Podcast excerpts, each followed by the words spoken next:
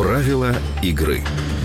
Законопроект, принятый парламентом, предлагает установить право того из родителей, с кем проживает ребенок, на определение способов взыскания алиментов и получения их в порядке упрощенного судопроизводства. Часть доходов плательщиков, которая пойдет на алименты, будет определяться количеством детей. Так, на одного ребенка полагается выплата в размере четверти заработка плательщика, на двух – треть этой суммы, а на трех и более детей полагается отдать половину заработка. В то же время сумма выплат не может превышать 10 прожиточных минимумов на ребенка соответствующего возраста. Документ предлагает увеличить минимальный размер алиментов с 30 до 50% прожиточного минимума. Напомню, что с 1 мая 2016 года эта сумма составляет 1399 гривен в месяц. Таким образом, ребенок получит 694 гривны. Таким образом, минимальные алименты составляют 694 гривны 50 копеек. Стоит отметить, что в настоящее время закон не определяет часть заработной платы, которая подлежит взысканию в качестве алиментов. Суд решает этот вопрос в индивидуальном порядке. Единственное ограничение – минимальная ставка алиментов на одного ребенка ребенка, которая не должна быть меньше 30% прожиточного минимума для ребенка соответствующего возраста.